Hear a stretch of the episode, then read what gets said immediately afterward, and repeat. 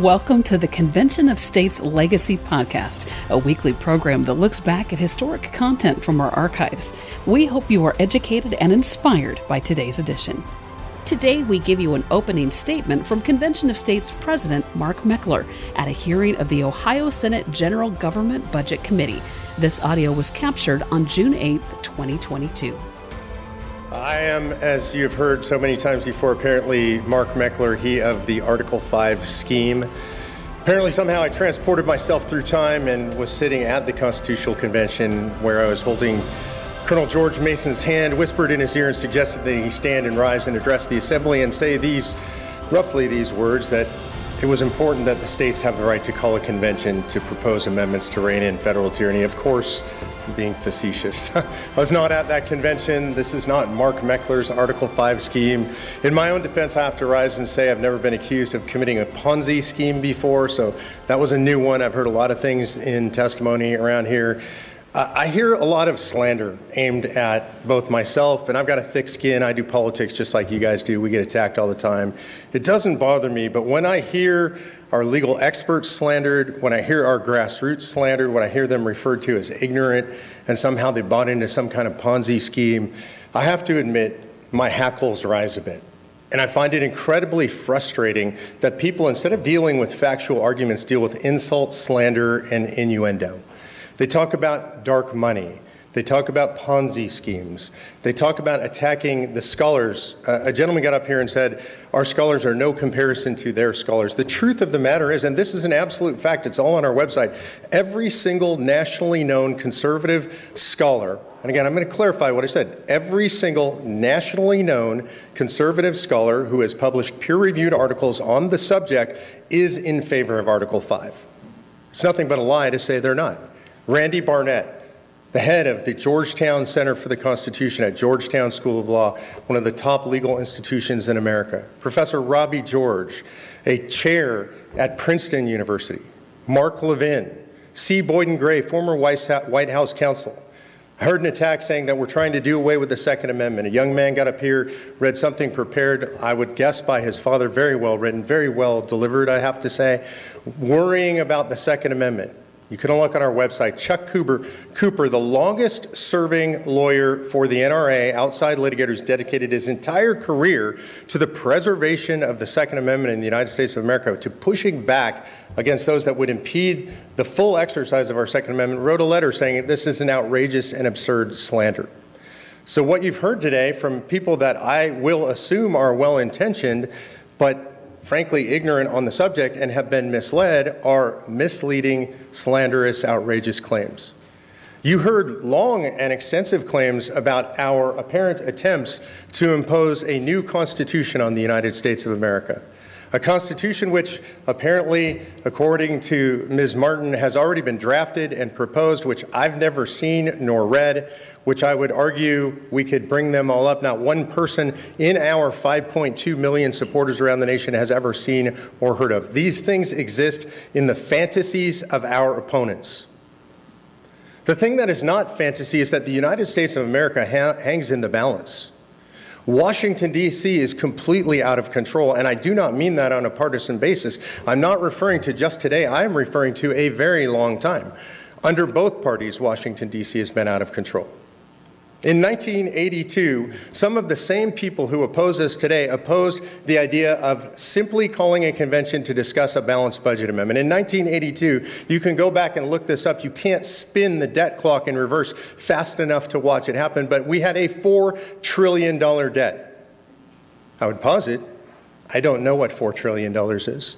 I don't think anybody does. I don't think anybody can imagine the meaning of $4 trillion. And yet today we are at $30 trillion. And the reality is, if you count unfunded liabilities, we are currently over $150 trillion. And these same people that are in this room today telling you that it is not time to act, that you cannot act now, that you must be cowards, that you must stand, stand down in the face of tyranny. These same people, when it was 4 trillion, told you to stand down. Now, not you, because you were not there. You did not hold that responsibility. You did not hold that sacred trust at that time. But there were men and women who sat in these seats that had the opportunity to do something about the crushing debt facing our debt, our country back in the 1980s, and they chose to stand down. And today, we have them to thank. And some of the people sitting here in the audience today that were around back then that opposed the use of Article 5. I have been accused of saying that our opponents have no actual answers. And that is an accusation to which I stand rightly accused. It's something that I say regularly. I speak with them, hundreds, if not thousands of them all over the country, and I ask the question what is your solution? I can summarize. You heard some of it today. I am told that prayer is the answer. And my response to that is absolutely. Every single day, more often than we do now, no matter how much we do it, prayer is a solution. And we should always invoke prayer, as the founders did. Number two, I hear that we should elect better people. My answer to that statement is how's that working for us? We elected them in 82 and 84 and 86 and so on, and today we stand at 150 trillion in debt, including unfunded liabilities. And it is immoral, it is unethical. And as the cliche goes, doing the same thing over and over again and expecting a different outcome, well, we all know what that does. And finally, I hear, and I heard it again today multiple times, we should just nullify. As if there is a magic nullification wand. Perhaps you can get it from Dumbledore or somebody at Hogwarts. I've not seen the wand. I'm looking for the states to arise and begin to nullify. I'd be interested in seeing if anybody in the states actually has the desire or the fortitude to do that. I think it's a very difficult thing. I think it is constitutionally questionable. And the reality is, well, it's not reality. The reality is, if the states could simply just nullify, states would simply be just nullifying. The founders gave us a remedy in Article 5. They asked us to use it when the time came. And I would argue that the time is now. You heard young people stand up here today. I'm always happy to see them engaged in the political process. It pleases me greatly. But the reality is, those young people, especially the very young ones today that you and I listen to, that we were so impressed by, if we don't do something, they have no future in this country. This country is going to collapse. It's not an if, it's a when if we continue on this trajectory. And the real question today that you have to ask yourselves is what role will you play in the historical pantheon? Because we have a choice to make. You, we in the States, are going to stand against federal tyranny, and we are going to use the tool that the founders gave us, or we will be known as the people who didn't stand when we had the opportunity. When I look back at 1982, and I look back at pictures of people in those legislatures, and I do this sometimes, time to time. I walk around the halls. I've been in 48 state legislatures around the country. A lot of legislatures have pictures of, a, of the various legislatures from year to year. I always go to 1982. And I always look back and I think the chance, the chance that you walked away from to actually rein this stuff in. You have that chance again. We've been given a second chance. I believe it's our last chance. And I ask that you do the brave thing. Don't be fearful, as so many people are telling you to do. Stand with courage, do the brave thing, stand for the people of Ohio and the people of the United States of America, and pass this resolution. Thank you. Happy to take questions. Thank you for your testimony. Senator Craig, questions? No, thank you very much. Um, I do have uh, one at least. Um, so we've talked about, I've asked the question of uh, many of the speakers today about, uh, so if we do this, we become the 20th state, I believe. Correct. Uh, to sign on, and others do, and we get approaching that 30-some number that uh, forces this Constitutional Convention. Do you believe that uh, that will be enough to get Congress to act on these issues that we are passionate about? Hard to say what's in the minds of Congress, but history would say yes to us.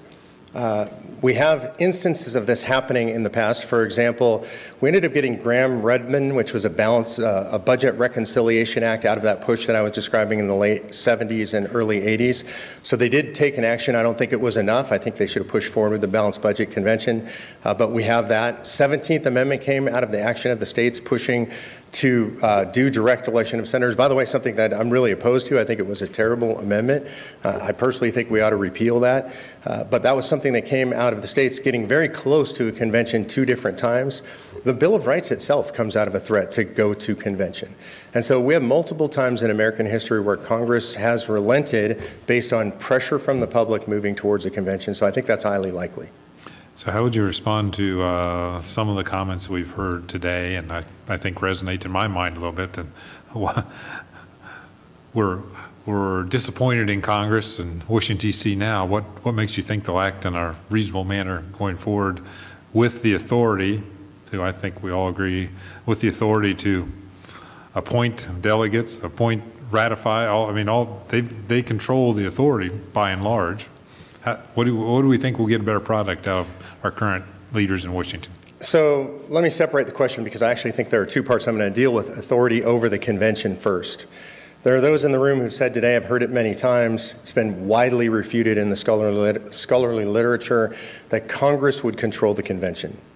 It's important that you don't, you don't have to be a scholar, you don't have to read the scholarly literature to understand how absurd that is. The entire purpose for the introduction of the second clause of Article 5 and Madison says this, is that Congress would not propose the appropriate types of amendments on its own. So they needed to propose a way to essentially wire around Congress and the federal government. The entire second clause of Article 5 would be redundant and absurd. Congress can already propose amendments. Why would they send it to the states to do so if they controlled the entire process? Literally just not logical. Now, the scholarly literature supports what I'm saying people uh, pretend that we have no idea what happened, we have no history around this. We, we say this over and over, Senator, and with due, re- due respect to everybody who's here, all they have to do is read the law of Article 5 by Professor Rob Natelson. It's been thoroughly researched. There's over 40 cases that have ruled around the area of Article 5. We have a long history, we have precedent. So Congress has no involvement and no role whatsoever beyond naming the time and place of convention and mode of ratification. There are two proposed modes, both specified in the Constitution. Uh, first is legislative ratification. I believe that's what they would choose most likely. In all but one amendment to date, they've chosen legislative ratification. In the repeal prohibition, they chose state ratifying conventions. Interestingly, what is a state ratifying convention? Up to the state legislature. So, really, one way or another, state ratifying conventions or state legislative ratification, that's in the purview of the state legislature. Again, another indicator that when this was proposed and put into the Constitution, it was intended to give states control of the process.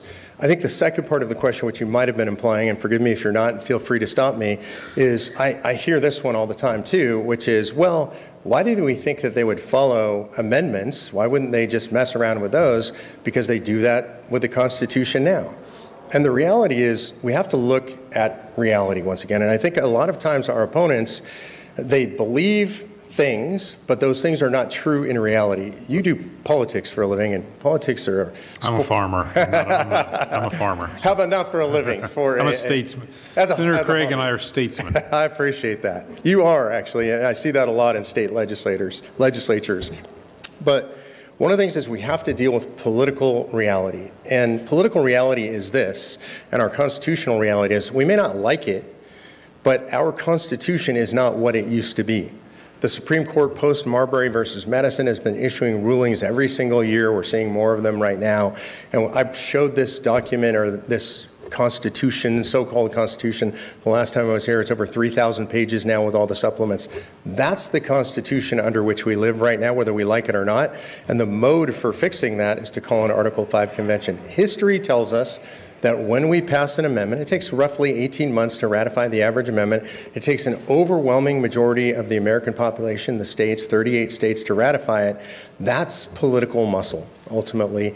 And legislatures tend to follow along with that. In fact, what I would predict that you would see out of Washington post ratification is legislators in D.C. who don't have the courage that you have saying, oh, I've always been a fan of these amendments. That's, they tend to switch their opinions once the public has spoken boldly. And we have a history, it takes about 100 years for us to start drifting away from the original literal, literal interpretation of an amendment. Thank you for listening to the Convention of States Legacy Podcast. To learn more about our grassroots movement, go to www.conventionofstates.com.